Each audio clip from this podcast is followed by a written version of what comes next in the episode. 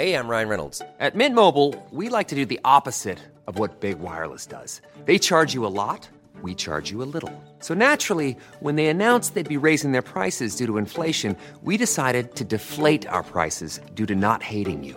That's right. We're cutting the price of Mint Unlimited from $30 a month to just $15 a month.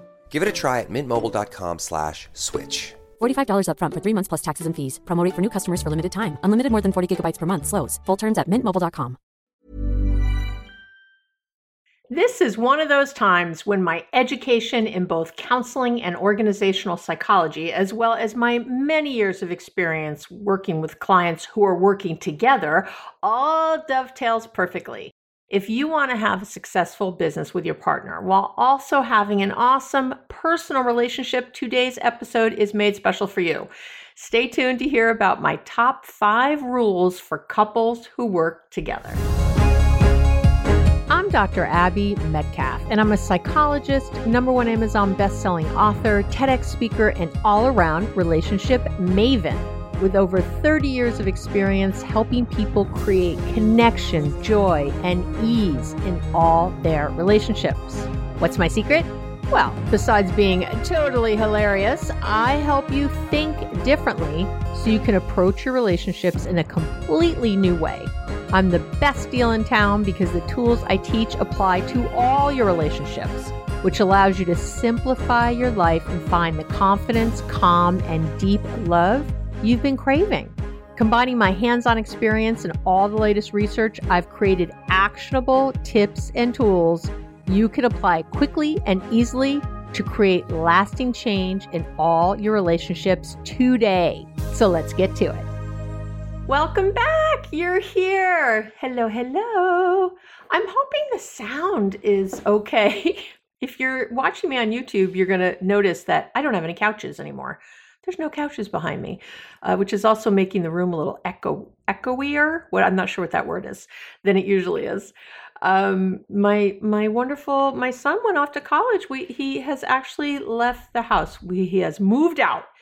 And uh, if you get my weekly love letter, you heard all about that and my uh, the love letters a place where I talk a lot about my personal life and it's really though just meant to be inspirational each week for folks to um, I don't know, you know, hear from me and hopefully get your week started off in the right direction. If you haven't signed up for the love letter yet, you can do that on the website. It's right on the top. It just, you know, abbymedcalf.com, right on the top, it says Abby's weekly love letter.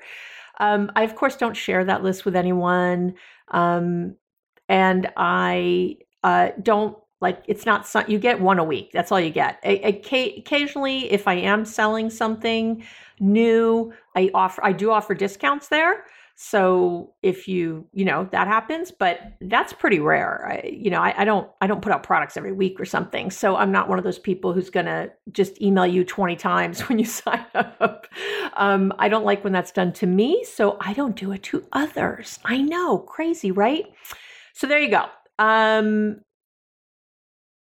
I'm excited about this topic because so this was suggested. I'm going to give a little shout out to Ada from Poland who wrote in. I love that my podcast is in so many countries. It makes me so happy. Um, and uh, being Polish myself, I was very excited to hear from the motherland. Uh, so, but so when this was topic was suggested, you know, and it's been suggested not just by her but by many people over time.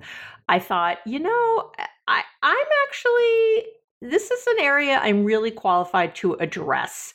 Um, in my private practice, there was a time when I almost thought I was going to only work with uh, people who were in business together, couples in business together. There was a small period there where I thought maybe that's where I'll kind of niche down. But um, so I have done that quite a bit, but I, you know, I see all kinds of people and I like that. And I also see individuals and all that good stuff. If you ever do want to work with me, um, there's a Let's Connect page on the website, which explains my pricing and all the things that you would need to know to work with me. So please always go look there first. That's just where I'm going to send you if you write it. if you email me and ask, start asking questions, I'm just going to send you there anyway. I try to answer all the questions there. Okay, so let's talk first about the stats on the statistics on couples who work together, right? We got to talk about that first. So I'm going to tell you my creative process here for a moment. Whenever I'm creating something, doesn't matter what, when I, I, the first thing I do is I I I sit down first and write down all of what I think and know about the topic. You know, so when this came up, right, I sat down. I thought, oh, what are the things I always tell couples? What are the things that um, I, I I've seen work over and over over the years? After that, I go look at what the research says or what other people are saying, and then I meld that all together. You know, I try to uh, make sure that what I'm presenting is again research backed. And uh, what happened is, I'll tell you this: there there's not much research out there about couples who work together. There's really not. Um, and a lot of what I found was contradictory. You know, like you should have boundaries. No, you shouldn't. You should do that's old school. You know, all the all these different things. And so I can only tell you what I have seen work for my clients, and what I've used from the research I know. So, having said that, so uh, there's a guy, uh, Glenn Muske. I hope I'm saying his name right. Sorry. He's a professor at North Dakota State University who's been studying couples who started business together for about 20 years. And I he I I think his stuff is solid and I've incorporated some here. And he calls these couples copreneurs. I've heard that in many different areas uh, or many different places. People use that term copreneurs. Um, and he's found that about two thirds of businesses in the US are family owned, and about one third of those family owned businesses are run by couples.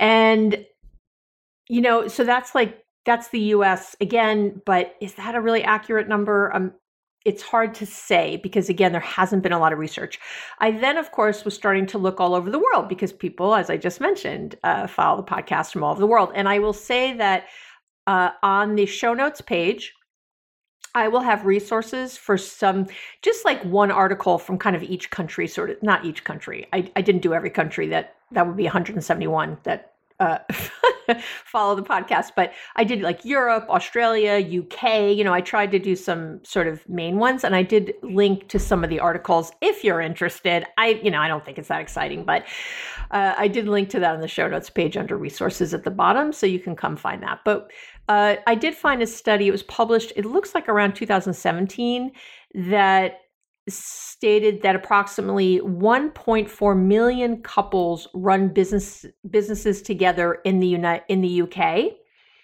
And then I found an older one um, from I think it was like 2014 that stated about 70% of businesses in Australia are family businesses, but it didn't say what portion of those were couples. So, but we have to assume many, right, of that are couples. So it's again really hard to to say.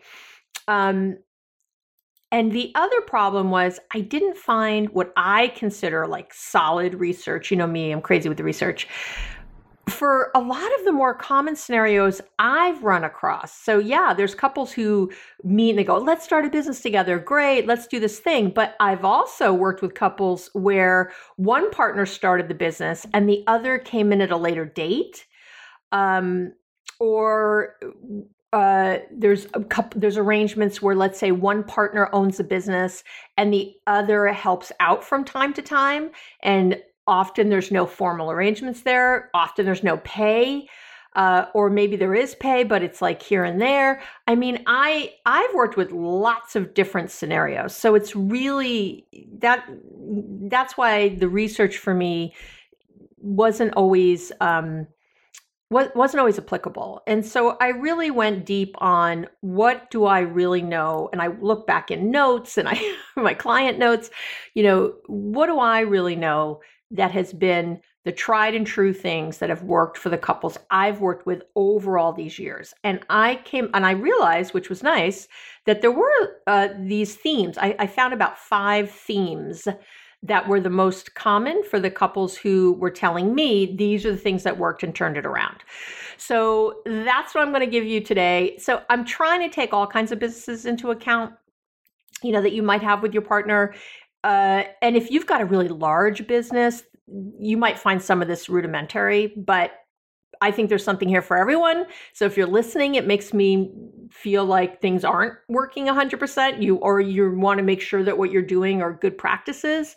So great. We're all, we're all here for the right reasons.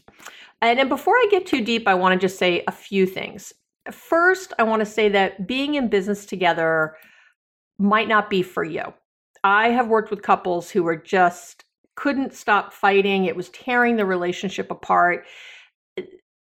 And generally when that happens, what what I see, you know, eh, why is that number one, they haven't done these five rules.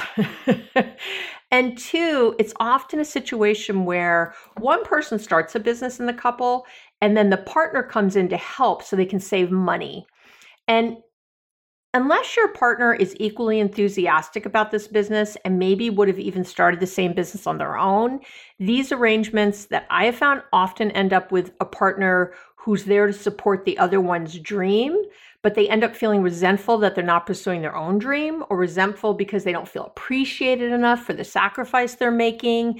You know, there's all kinds of stuff here. They they feel like they're they're pitching in, but the other person isn't really listening to their opinion. It, it gets very muddled. So and you know, you've heard me say before, I, I just don't like when any relationships are by default.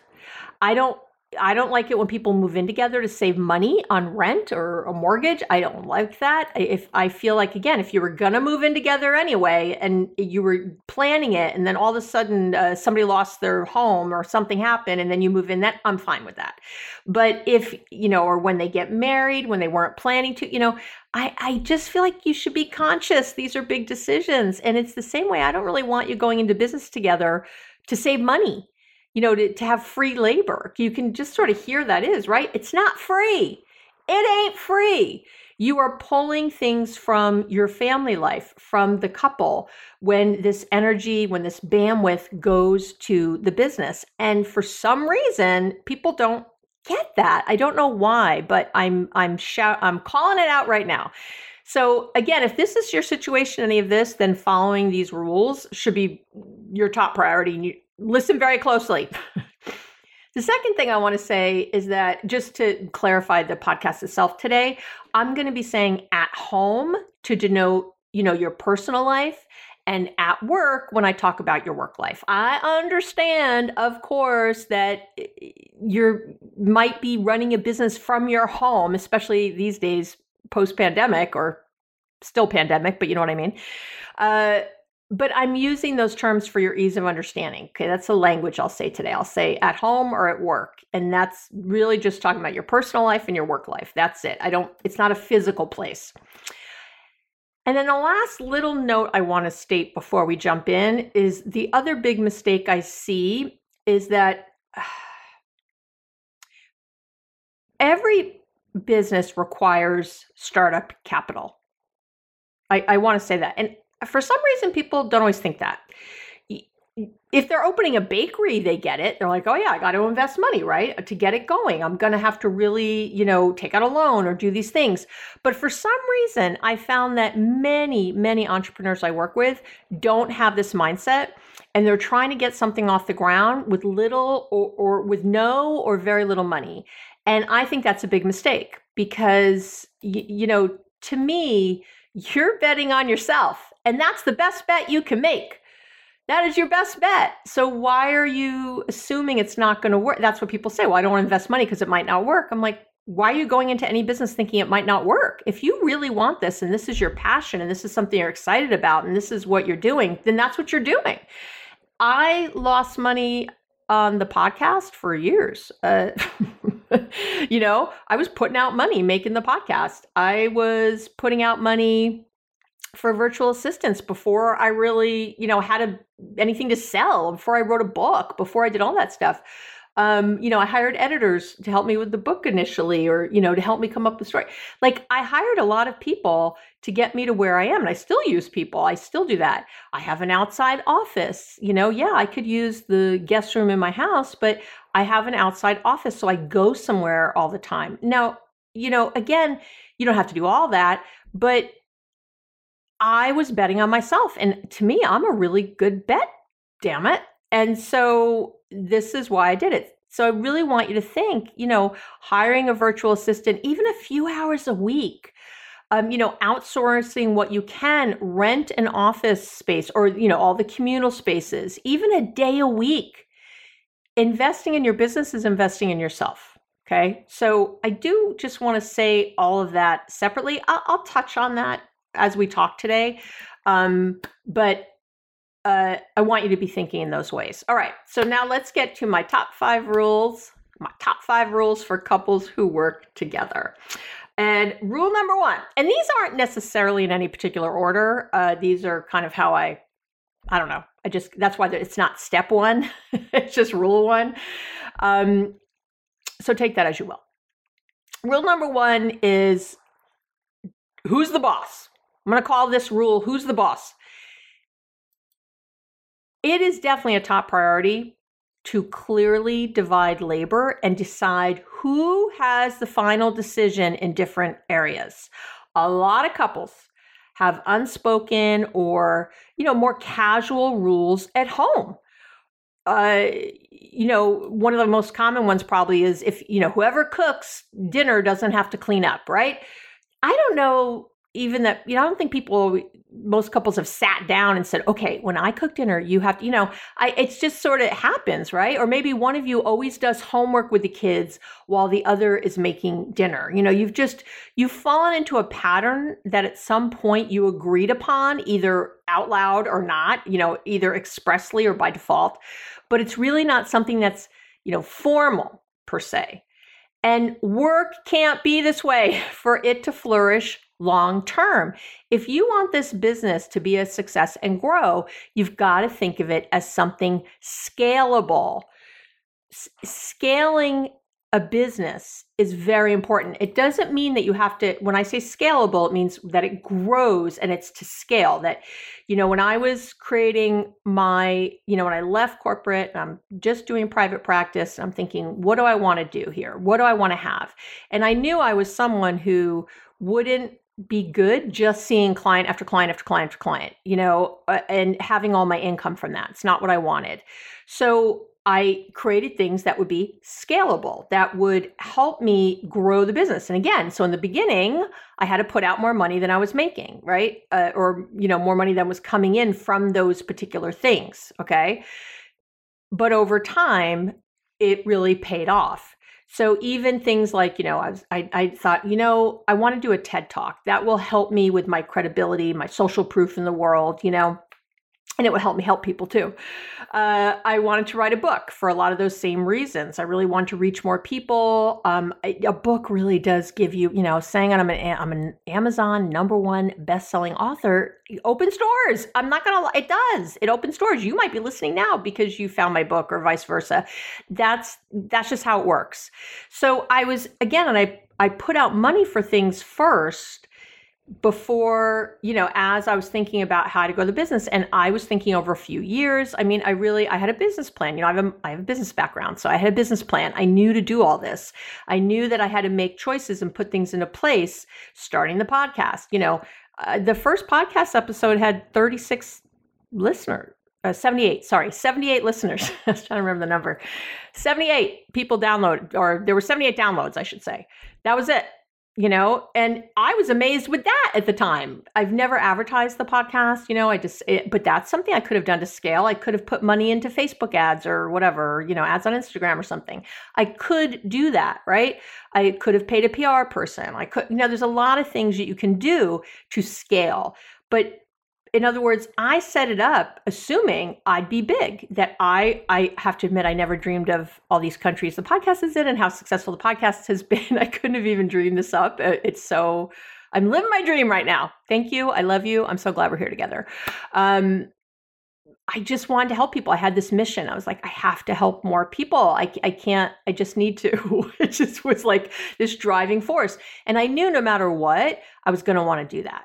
So my business has shifted and changed over the years. I'm sure it'll continue to do so, but I treat it like a business, not just like this thing I sort of do for fun. I, I it's scalable. So I want you to think of that in your business. And it doesn't mean you have to get really big and huge. I'm not planning, you know, I've gotten offered larger deals and other things. I, I'm saying no to those things because of the way I want my life to be and I think I can just, again, I'm betting on myself. I can have that success on my own without having to answer to somebody.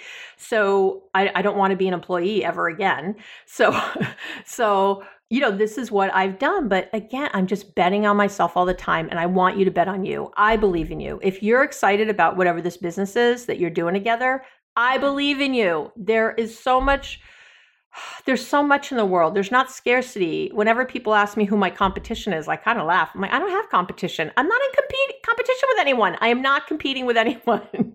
there is someone for everyone. Dr. Phil has an audience. That ain't my audience. Th- these aren't my people. And that's okay. Good luck, Dr. Phil. God bless you. Go do your thing.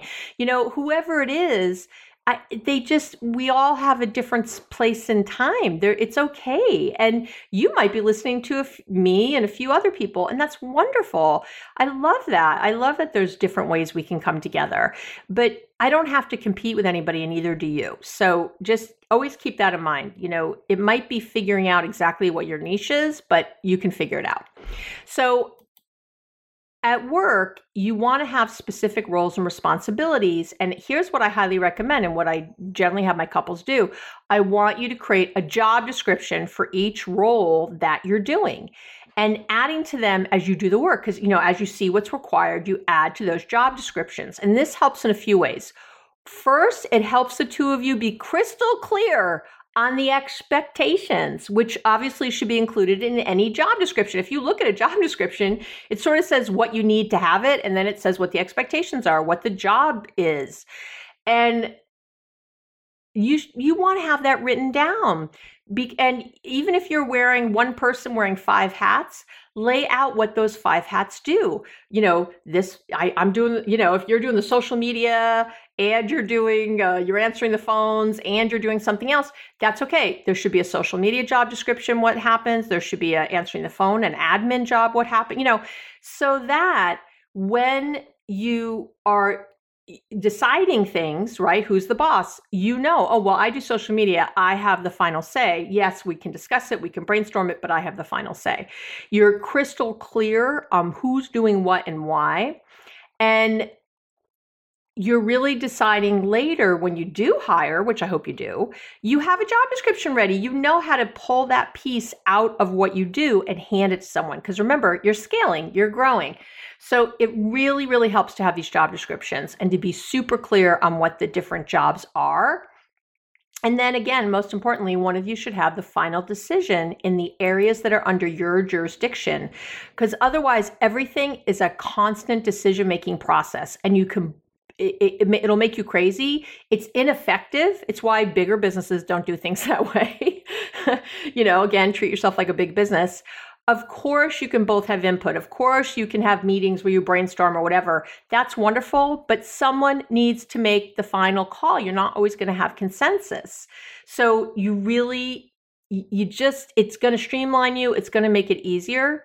And I like I want you to have even if, uh, for couples who work together, I like them to have um, even a kind of idea of what's going to happen if something happens in your home environment, right? So, some couples, like if they work outside the home, if a kid gets sick, they'll tag team often, you know, like, hey, I'll stay home this time, you have to stay home next time, or I have this big meeting, I can't miss today, I'll stay home. You know, they sort of do it that way.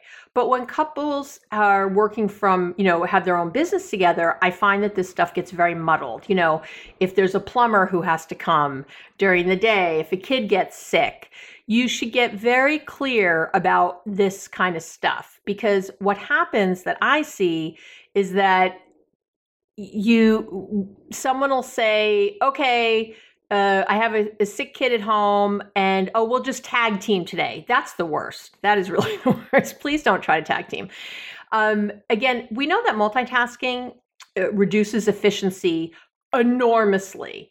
So you don't want to multitask with a sick kid or with the plumber or whatever. Just take the time off from work. Just just just like you would have had to if you had a job, you know, a, uh, if you worked at Google and you had it right. you'd oh, I have to work from home today. Like I know a lot of people from Google are working home today, but you get the idea. I don't. If you work in a factory and you say I have to work from home today, you wouldn't necessarily be you're home. You you can't be in the factory doing work. It's just not going to happen. And I understand that you can make some calls or send some emails. I get that. But I would do that very reduced. I would reduce that down because this idea that, oh, I'll just work around it or we'll tag team or I'll, I'll, do all the same work, but I'm adding more stuff to my plate. I'm adding a sick child. I'm adding uh, coordinating with, you know, workers at the house. I'm adding all this stuff. It, it doesn't work. You, you can't just keep adding. And I've talked about this so much in previous podcasts, which I will link to in the show notes. And if you uh, read, you know, the relationship tips and tools, there's always a corresponding blog for every single podcast I uh, I do. So you can go over there and just you'll see all the links to everything. But basically, you know, I've talked about this. Your emotional bandwidth, you can't just keep adding to the plate. It doesn't work that way.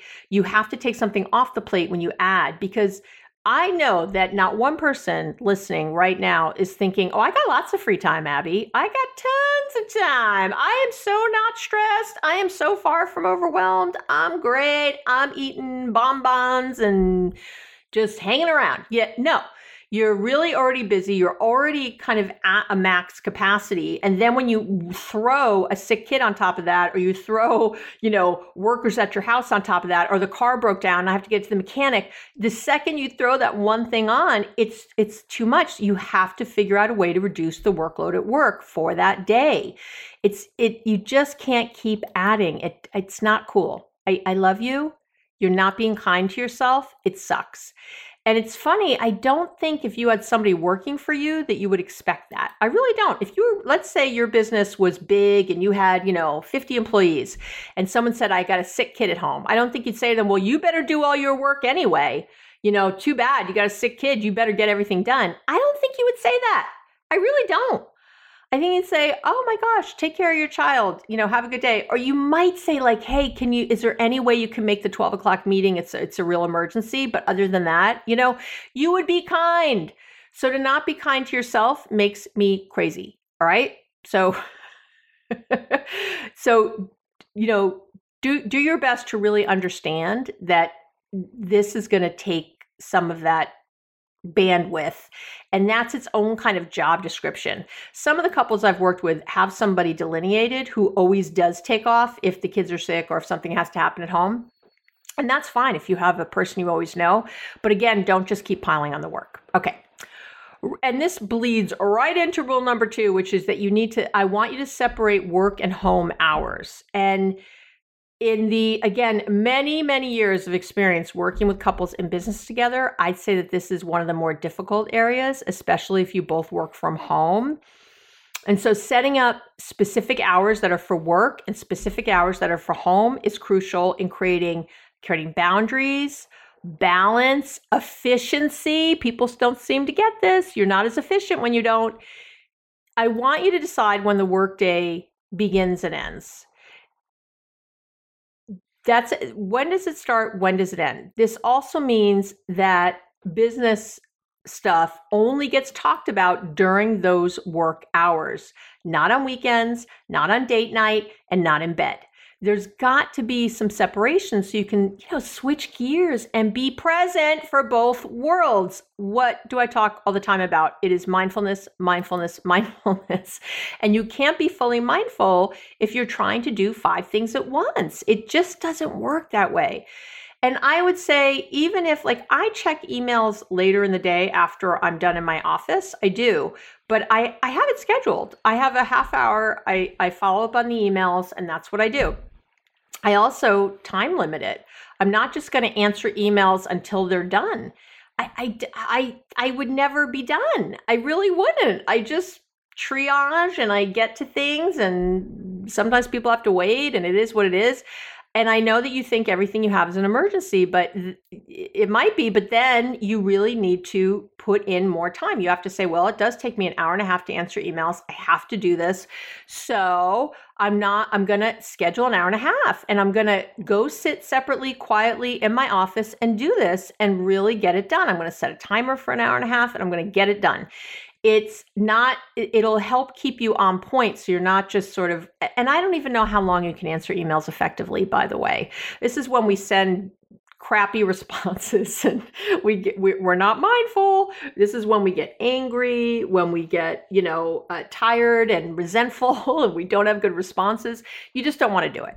So I don't mind if you break up your workday if you feel like you just must, although I'd rather you try to keep it all together if you can. But if you can't, you know, okay. Or if you're just somebody really, you know, I work better in spurts, Abby, I want to do a couple hours here, a couple, that's fine. But schedule it. Don't just let it kind of roll. And again, because if that worked, you wouldn't be listening right now. That's the proof of that. You've tried it and it hasn't worked. It has not worked, or you wouldn't be listening. You wouldn't need my stupid rules. You'd be like, I don't need Abby. I know how to do this. Right. And I have had some couples argue with me about this one. Okay. And I'll say that.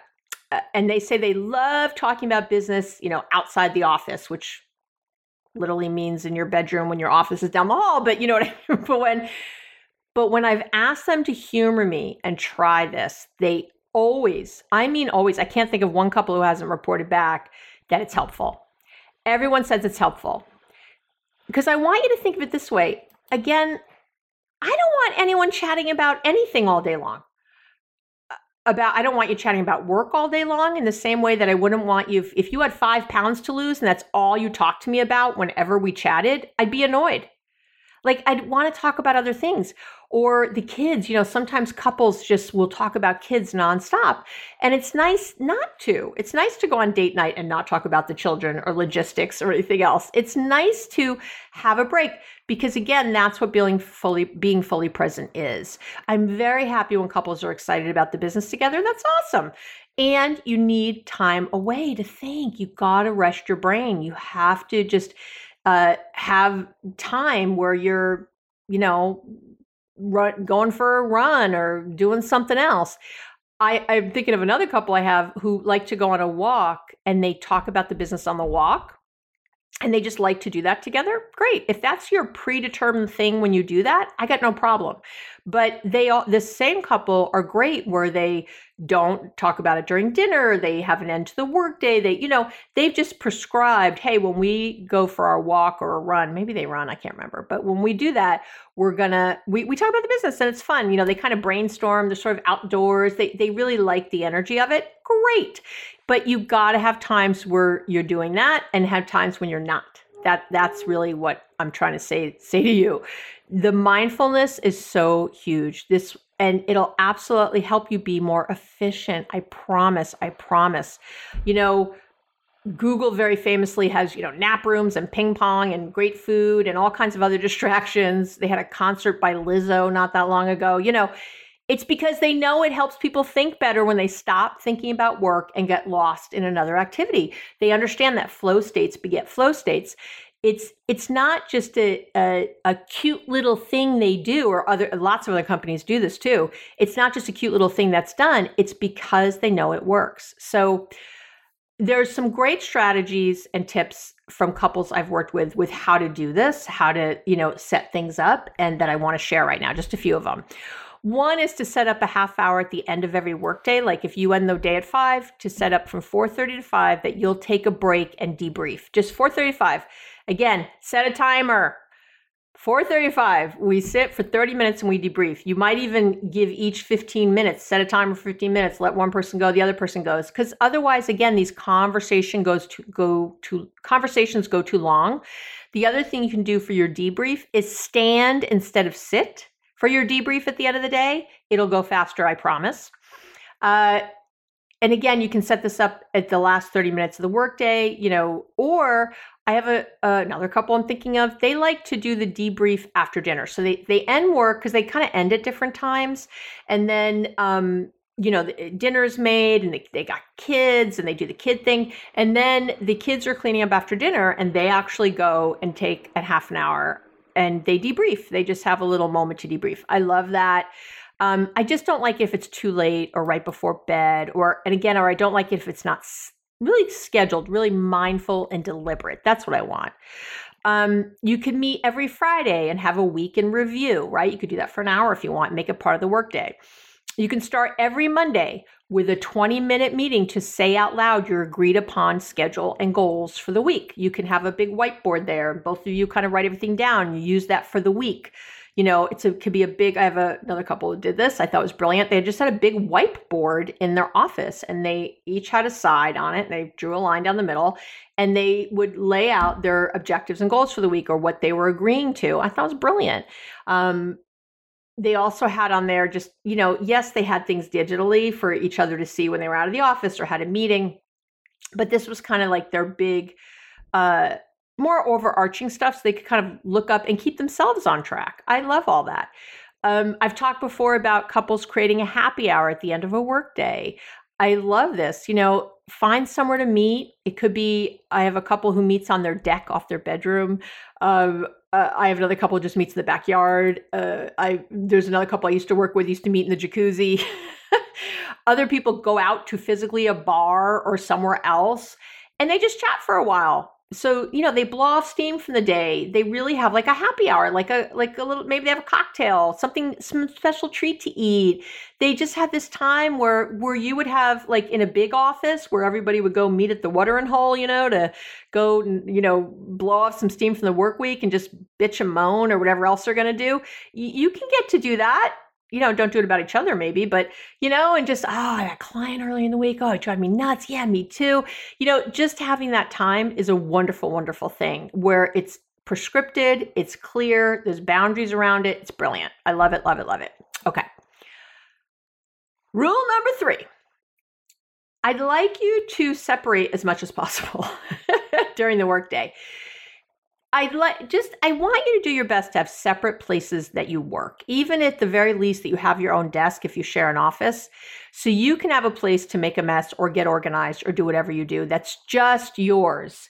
If you both work at home, I want to highly recommend either renting an outside office, like I mentioned earlier, that one of you can use, or having one of you leave the house a couple times per week. You could work at a coffee shop, a local library. Um, there's tons of co-working or shared working spaces these days. They're all opening up again around the world. I but right before this, I googled public working spaces near me. Now, granted, I'm in a very metropolitan area in the Bay Area, but oh my god, like at least 30 options. Did I just? I did that. At least 30 options showed up. They were just there were lists of all these places, and again, rent, you know, renting a space even for one day a week to get some separation, a space to really focus fully for a stretch of time, it's really, really crucial. It just helps the mu- muscle memory. It helps everything. It helps you to have a little time apart. It uh, just creates more room to think, you know, to to allow other things to, to be at play. Um, during the day, uh, I, I like it if couples can separate for a little bit just to do their work. It, and again, a lot of times it's very collaborative work and you want to be in the room. Great. Like it's your team, you know, just like you'd have a team at your, at a, at an office, uh, you know, if you went to an office. But I, if you can't, you still have to get to work, right? so that's again where you might separate to do that and then come together to brainstorm and schedule those meetings. Come together for a scheduled lunch every day. I think it's one of the perks of of working together. You know, and if you do stop for lunch, by the way, have lunch. Don't talk about work. You know, eat, meditate together, go for a walk, go to the gym, anything to ensure it's a real break. I do want to say that. Okay. Rule number four to me is probably the biggest, um, most important. So here we go. And that's to know the answer to three key questions. Okay, I'm gonna take a sip. Hold on. It's so big, I had to have water. All right. So. Hey, I'm Ryan Reynolds. At Mint Mobile, we like to do the opposite of what Big Wireless does. They charge you a lot we charge you a little. So naturally, when they announced they'd be raising their prices due to inflation, we decided to deflate our prices due to not hating you. That's right. We're cutting the price of Mint Unlimited from $30 a month to just $15 a month. Give it a try at mintmobile.com slash switch. $45 upfront for three months plus taxes and fees. Promote for new customers for limited time. Unlimited more than 40 gigabytes per month. Slows. Full terms at mintmobile.com. Hey, I'm Ryan Reynolds. At Mint Mobile, we like to do the opposite of what Big Wireless does. They charge you a lot we charge you a little. So naturally, when they announced they'd be raising their prices due to inflation, we decided to deflate our prices due to not hating you. That's right. We're cutting the price of Mint Unlimited from $30 a month to just $15 a month. Give it a try at mintmobile.com slash switch. $45 upfront for three months plus taxes and fees. Promo rate for new customers for limited time. Unlimited more than 40 gigabytes per month. Slows. Full terms at mintmobile.com. I'm stretching. Sorry. Okay. All right. There's three key questions and that I need you to answer in detail that will absolutely absolutely create a great working environment. Um, I now I by the way, so I've written a free complete guide to effective communication. Okay, again, you know, just search that on my website. Complete guide to effective communication. That's what it's called. I did. I it was it's so big. I split it into three podcasts, so you can also find it that way. Um, it all the thing you, you should also read that right so you can effect, communicate effectively but so I'm not going to talk about that here. But what I want to say is that one of the reasons I've I've seen that communication falls apart with couples who owns a business together, who own a business together, is that they skip some of the foundational pieces that help businesses run smoothly and productively. And these three questions, that's what they that's what they answer. Uh, so, for example, you know, a lot of people they know what their business is, you know, what it stands for uh, you know, we own a bakery. We're we're a marketing company for small brands. We're we're lawyers who run a real estate law firm. We're podcasters who teach other people how to have a successful podcast. Okay, whatever. These are I that's great. That's what you do, right? These are all but these are top level descriptions and they don't get underneath enough often is my what I have found. And I've worked with super smart people. Most of the people I work with I think are smarter than me. and yet, if you don't know have a business background and you didn't, you know, get an MBA, or even if you did sometimes, I've had MBA people not do this, um, or, you know, have a PhD in organizational psychology like yours truly, you don't real think of this stuff, but it's very, very important because when you don't do this, it breaks. This is what causes breakdowns in communication and expectations. So there are three questions you need to have a full clear answers to. Uh, and if you send in and just pay $50, you can find out. No, I was kidding. Of course, I would never do that to you. Isn't that shitty? I hate when people do that. I'm going to give you the questions right now. and then you can go look them up later on the on the research tips and tools on the blog if you want. So uh, if you don't want to write them down right now. So the three questions are, and I'm going to explain them. Who exactly does your business serve? I know you think that first thing did that. It does not what's the overall mission of the business and what are your business's core values? Okay? Now i'm going to break this down and make it really clear why this matters. So i worked with a couple this is a few years ago now but they were starting a, they started a mexican restaurant together. Okay? Mexican restaurant seems very clear right? It's like yeah that's what they do. What do you mean? But when i asked the questions i'm going to give you like kind of their answers and what happens so uh, so i say right who exactly does your business serve? And the husband said something like, well, people who like Mexican food, right? And the wife said, well, people who like authentic Mexican food. She thought she was really getting down with it, right? and I said, well, that is not it. That is not, this is why you're going to fight later. Okay. This is why you're going to have arguments later. Because we have a lot of preconceived notions about what both those things mean, and they're not expressly said. So I had some follow up questions. Well, what about people who don't know they like Mexican food? Do, do you want to do anything to entice them in? What about people who like fast food Mexican? Is there a place for them here? More importantly, do you want to attract people who want to sit, relax, and drink? Do you want to have attract people who want to have a homey atmosphere? Is that your idea? So they think they're in their grandma's kitchen? Is that what we're going for? Or someone else's grandma's kitchen? do you want your business right? This changes who you serve. So, right now the business isn't we serve authentic Mexican. You know, we serve authentic Mexican food in a home-like environment. So you you know, you think you're eating in uh in in your grandma's kitchen. You know, that sounds very different to me than something else, doesn't it? It all, wouldn't that also when you're trying to do, create a menu, wouldn't that be infused in a lot of that? Wouldn't that be a lot of how you do your decor? Wouldn't that be a lot about what kind of marketing you do? Wouldn't that do you see? And this is where people, so someone has in their head what it is, and then the, the other partner has in their head what it is, but then they're arguing about how to market and how to do it because they haven't gotten clear on this. When you get clear on this, it changes everything. Uh, do you want you want a business people? Do you want to have business people on their lunch break? and they need to get out quickly? Or do you want to have parents in the middle of the day maybe moms usually right who are who are home with their kids looking for a place to take their kids and relax you know and everybody can eat something while their kids play? Like what are you doing? That again is going to change things a lot. But people can have in their head well i just want to serve whoever wants to come. I just want to make money. Well that's not how you make money we we you know what gets said a lot is the riches are in the niches and that's what that means that when you get really clear on who your customer is then you get really good at serving them so getting as specific as possible is where you want to go. So I asked a bunch more questions like that to help them get very clear on exactly who they want to serve because when you're super clear who you're we call it your avatar or your ideal customer, ideal client. When you're really clear, there's less fighting because there's less misunderstandings between the two of you.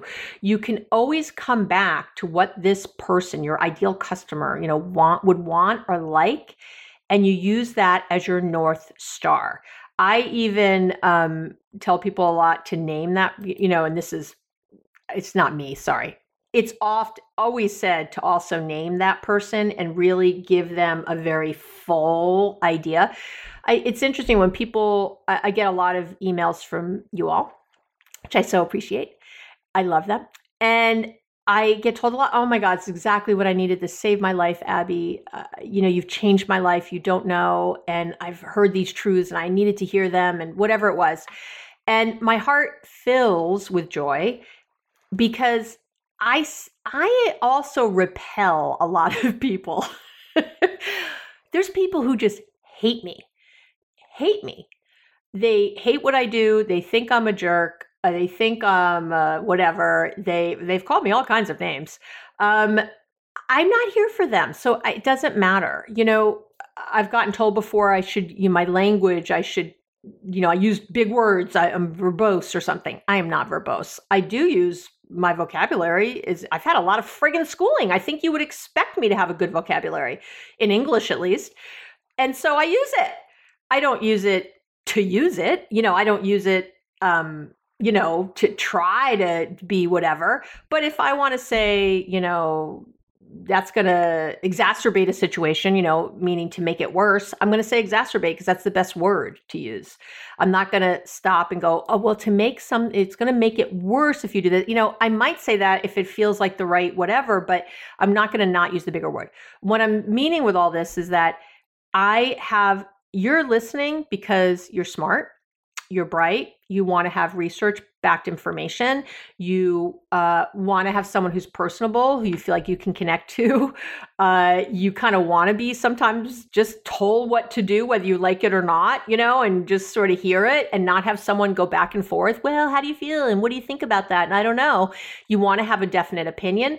These are things I do again not for everybody but the good news is there is there are other people that are good for that that you can do that. I can't tell you how you know how much money I can make if I did a podcast on, uh, I've been told a million times to do this, or on IG, or I'd have a million followers if I did something where I watched The Bachelor and then critiqued it, you know, or watched uh, Real Housewives or whatever and critiqued it. Here's the problem I don't watch those things. So it would be the most fake thing in the world. Not only don't I watch them, I think they're horrible. I do. I don't think you're horrible if you watch them. God bless you. Go watch. I, am if it makes you happy, I'm thrilled. For me, I I don't like what it's doing to what I think it's doing to some of our fabric of America or the world. I, I think there's just again, I'm not gonna get on that soapbox Eh, for me, I don't stand. I it's I don't stand for what they do. right? I, I don't support what they do. So I'm not going. So, yes, I could make money. I could be bigger. I could do all kinds of things if I did that, but I don't want to do that. And guess what? There's other people who do it and they love it and they're fabulous at it. I run across it every now and then. I even stop and listen sometimes because I find it fascinating until I just can't listen anymore and I have to stop. But, I, and that's good. I don't hate on them at all. I love them. It's great. Again, they're they're making a service for somebody. But if you're so afraid of alienating people, you won't attract anyone either. And so don't be afraid to alienate in your business. It's okay. The clearer you get on who you're here for, the more who you're here for will find you. And especially in this frigging global market we're in, then it's really not a problem. So you, have got to you've just got to think about it for a minute. You've really this this is your ideal client. This is the one person you want more than anything else. Like it's funny when i talk sometimes i want someone who's got a good sense of humor. Uh, you know like if you're listening i think you probably have a good sense of humor because you know we have a little fun together sometimes. That's cool. You're cool when I take a sip of water and when I, you know, I don't know, cough in the middle and don't edit it out. You you know, you're you're cool we're cool. We cool. We peeps. And that's a good thing. All right. Question number two. You're like, shut up already, Abby. Get to the next question. Uh, too bad. You know, I like to explain. Question number two is what's your mission? You, you really have to know what the mission is, right? And I asked this couple, what's your mission with this restaurant? And it really then opened up the conversation, especially after we started talking about who these people are, who this person is they want to serve, who these people are. You have to think is the mission to make money only? It, that's okay. But if so, how much? That's going to state a lot of who your ideal client is and how you're going to scale and how you're going to make decisions. Is your is the mission to create a legacy? You're thinking, I'm not even going to do much. It's going to be a legacy, right? Uh, is the mission to introduce, you know, for these for this couple, introduce Mexican food to the world. You, I mean, you can see how the business plan changes when you ask these questions. Again, you both become very clear on your objective and your goals, which brings you together when it comes to making decisions. I come back to my mission statement all the time, all the time. and because it's where it's my true north. It lets me know when I'm like, I give so much for free. I, this is all free, right? You don't have to listen to a sponsor. You don't have to even do that, right? I sponsor my own stuff. I might tell you about my book or something else sometimes, but you don't have to listen to some commercial halfway through or anything else because I'm trying to reach as many people as possible. And that's my mission is to create world peace. You know it. I've talked about it. I mean it. And and I everything is aligned with that. So when I get, you know, suggestions to have a podcast where I charge money or, or do uh, other kinds of things or you know not give you the I'll tell you the big mistake quote unquote that I supposedly make in my business and that other people don't do and hopefully it's why you're listening is you're supposed to give the what but not the how. That's the big thing they say in business. You give the what, but not the how.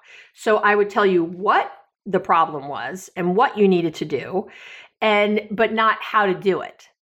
And that's what I would sell you, right? That's the idea. You get them to come for the what, and then you sell them the how. And you give them maybe a little taste, but that's it. And then they have to buy to get the how. I don't do that um, I give you it all. I give you, I guess, more in other places, right? Like if I if you get my book, you get it all in one place. You know, it, it's you, but I'm not afraid. Like it's my mission, and I know if I'm always in line with my mission, I'm doing good things, and I don't have to worry. The money comes, and it does, it does, and it's it has for all all all the clients I've worked with. That's just how it works. So if you can just trust that your life will really change. So, getting clear on your mission and what you're doing is the second piece. And then the third is when you then incorporate your core values, you really start to see things clearly. You know, we're always honest and upfront. We never try to hide anything or take shortcuts. My that's one of my values is that I am always honest and upfront. I'm always transparent about what I'm doing. If I want to make money on something, I'll let you know. If I was, I don't know, if I told you about a product and I was going to get money, I would let you know. Like, oh, I'm going to get money if you buy this thing. I don't know. I mean, I'm selling my book. I don't think I say I'm going to get money. I think you understand. You're, paying me, but you know what I mean. I am very upfront. The the love letter that I send out every week is really that. It's meant to be loving. It's part of my mission. I'm planning one day to put all the love letters into a book and create a book like a chicken soup for the soul kind of book because I think they're that good. Um, and I do write them in that way where I'm thinking, oh, I could probably put these in a book later and make, you know, and then I would make money from it. Great. Uh, and maybe you'd even buy it later so you had them all in one place. I don't know. Or, or you thought, wow, she's giving me so much free things. If this is a way I can support her, great, right? I, you know, there's, it's just, it's like a, this is one of my core values and it infuses my mission and it infuses, right, the people that are attracted to me. That's what happens. And lots of skeptical people come to me, I think, in the beginning because you're always kind of waiting, right? You're waiting. Uh, and then the shoe doesn't drop. I don't do that. So that's how we build our trust together. And that's a core value though um, my other core value is that i love every single person who who's listening right now i do i feel it i sit here before i do record i think of how much i love you i think of how grateful i am to be here i think of how excited i am to share i, I love when people write in and we get topic ideas i mean it just feels really good. I really feel part of a global community in another way. And that fills my friggin' heart. I'm the one who makes out for this podcast, not you. it really is me. It, it's it's a it's a joyous, joyous thing. Look, I'm crying. Here I go again. It's a very joyous thing. now I have to take a sip of water so I don't cry. If you see me on YouTube, you'll see the glassy eyes. I'm sorry. Okay, um, so maybe your values are that we always give back to our community uh, and find ways to be involved or be the center of our community, even. You know, whatever your values are, you have to know what they are. So those three questions, super duper important, and will be your true north will help you when the two of you are in an argument about a decision. You just go to the to your value statement. You go to your mission. You go to your client. You say what that will give you the answer of what you're doing so much of the time of whether you should give something for free or whether you should charge or whether you should even do uh, offer something you're thinking of offering if you're whenever I'm offering something, I never in my head think I'm going to, oh, it's to make money. I, my first thought is what people are asking for. I'm creating like a boundaries. I think it's going to be a masterclass. I haven't decided what it's going to be. It's going to be like boundaries made easy, right? You know, because people ask about boundaries so friggin' much. And I was like, oh, I should put something together for that. So yeah, I hope to make money on that. I will make money on that. I and you should be happy I'm making money on that. The more money I make on that, the more I do more fabulous podcasts I do. It's and but i'm helping people. That that was the first inkling. I wasn't trying to go oh what can i make money on? Let me try to think of something. Everyone was already telling me these are things we need. So i'm like hey let me give it and this is perfect. Do you see where i'm going here? Okay sorry. Rule number five. We're at rule number five. We're almost there. I'm itching my nose sorry. Rule number five and this is something i've spoke spoken about? Is spoken a word I've talked about before. I want you to have a weekly couples home meeting. Okay. And I used to call this the couples business meeting, but because we're talking about business and work, it's going to get very confusing. So I will link to the pot, the podcast that I did, the episode I did. And if you look in the, if you search on the website, if you search couples business meeting, you will get to that old one I did, which was excellent. Um, and, or, and, or the blog, if you'd rather read but and I have a checklist that you can download from that um, for the weekly business meeting. And you know what? I'm going to put that in. Tell you what, you don't even have to go there. I will put it on the show notes page here. The couples business meeting, you will be something you can download the little description of how to have it. Okay, there's the love. But basically, what I want you to do is have a schedule a meeting every week in the beginning, and then you can go to like every other week if you want every week where you talk about the your home business, you know, your, your home life, sorry, the, the business of running a family, right? I mean your personal life, sorry, I should use the right word. This is a where you talk about all the personal stuff. So uh, it's a, it, I ne- I say never make it more than an hour. Really, it should be a half hour to 45 minutes. and it's where like when my kids well we we still have it okay so what you do is you get like a google doc or something that you share. Could be notes in your it should be something that you can share like a google doc but i do have um people that just keep it in word you know a word document. I don't really care. And because there's many moving pieces in any family and it's easy uh it becomes very easy to seem like we're always nagging each other, right? Hey, did you fix that leaky faucet yet? Hey, the the lawn still needs to be mowed. Are you taking, you know, Sally to basketball practice? Whatever, right? We have all these things that we're always talking about. Oh, we have to talk about summer camps. You know, we got to talk about our vacation. We got to. Ugh. So what happens is that stuff. If you don't want that, number one, and I say this to couples who don't have a business together, but especially when you have a business together, because what I find is that the business leaks into the home life, but the home life also leaks into the business, right? And so you end up talking about these things because you notice them, especially if you're physically working from home together. You just notice that the light bulb blew out in the other room and you can't reach it without the ladder. And maybe your partner always gets the ladder and does those light bulbs because they're better at it. I don't know. But instead of going in and saying, oh, hey, by the way, or instead of worrying that you're going to forget otherwise, you have this Google Doc. You just go over and you put it in. And you know that on Saturday, when you meet, which you do every Saturday, that it'll be there and you'll talk about it then. If it's an emergency, obviously, if a pipe burst in the house, you're going to talk about that no matter what right away. But I'm talking about all the other things that really can wait. The leaky faucet can wait, everything can wait. And what's great is that instead of having what seems like a constant stream of nagging, you'll have one time and place to discuss all these individual things, to really sit and focus and remember the mindfulness, right? Mindfulness is huge. And so when you're mindful and you're talking about things, we're in this space, we're ready to talk about money or finances or we're, you know, about summer camp or, or how much we want to spend on vacation or who's going to make the calls for it or who's going to um, schedule the the flights or whatever, right? You come together at a time when you know you're going to talk about it, when you're both in the right headspace. You know, maybe you have some, bre- maybe it's over breakfast, you're eating, you know, you're in a good space. So you have your partner's full attention, right? I, I had, this was a little while ago now, but I had a guy who asked his wife to bake something for the office Christmas party while she was doing like all these other things. And I can't remember right now what all the other things were, but literally she was in the middle of like like coaching her kid's soccer game or something. I mean, it was something like major and he he had this thing and he was like, "Oh, hey." And then of course, she didn't remember. And then he's like, "I told her." And then, you know, the day before the party, he's like, "Oh, you didn't make this or the day of the party, whatever it was." He's like, "You didn't make the stuff." And she's like, "What are you talking about?" Oh my. And then she kind of remembered that he said something, eh, you know.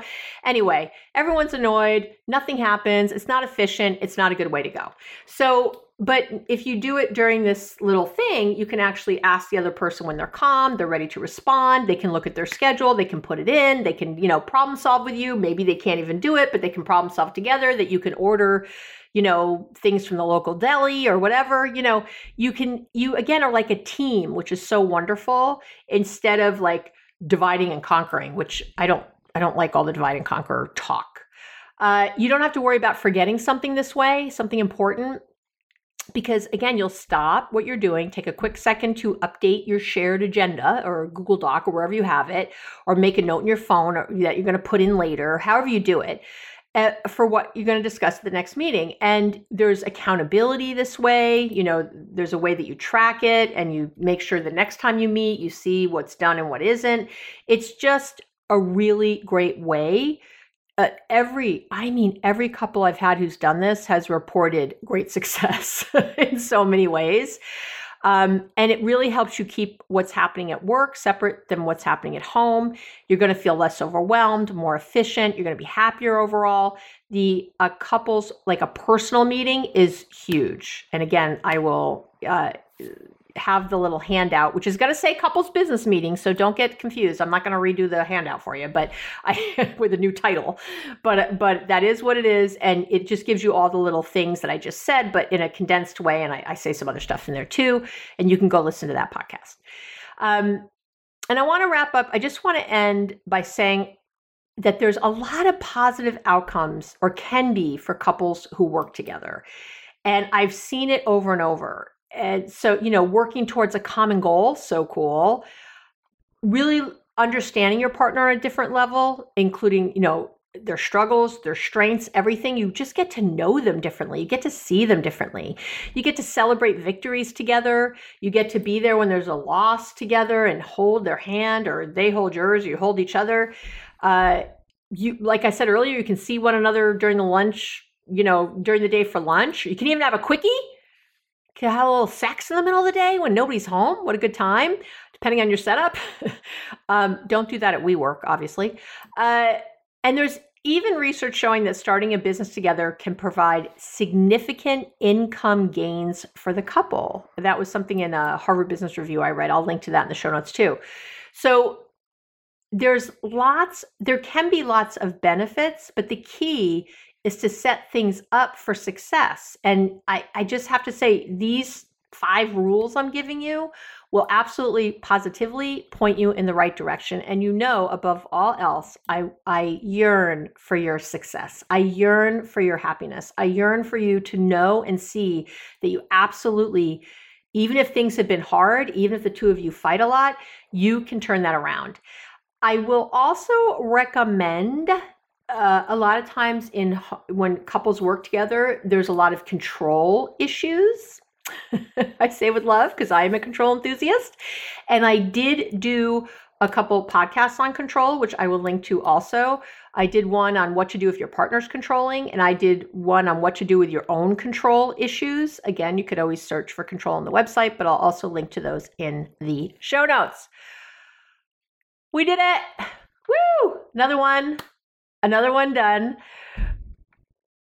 I love having this time with you. I know there's a lot of things you could be doing, and I just love that we're together. I so appreciate that you write in, that you ask questions. Please keep doing that. Abby at abbymedcalf.com, or you can go to the Let's Connect page on the website.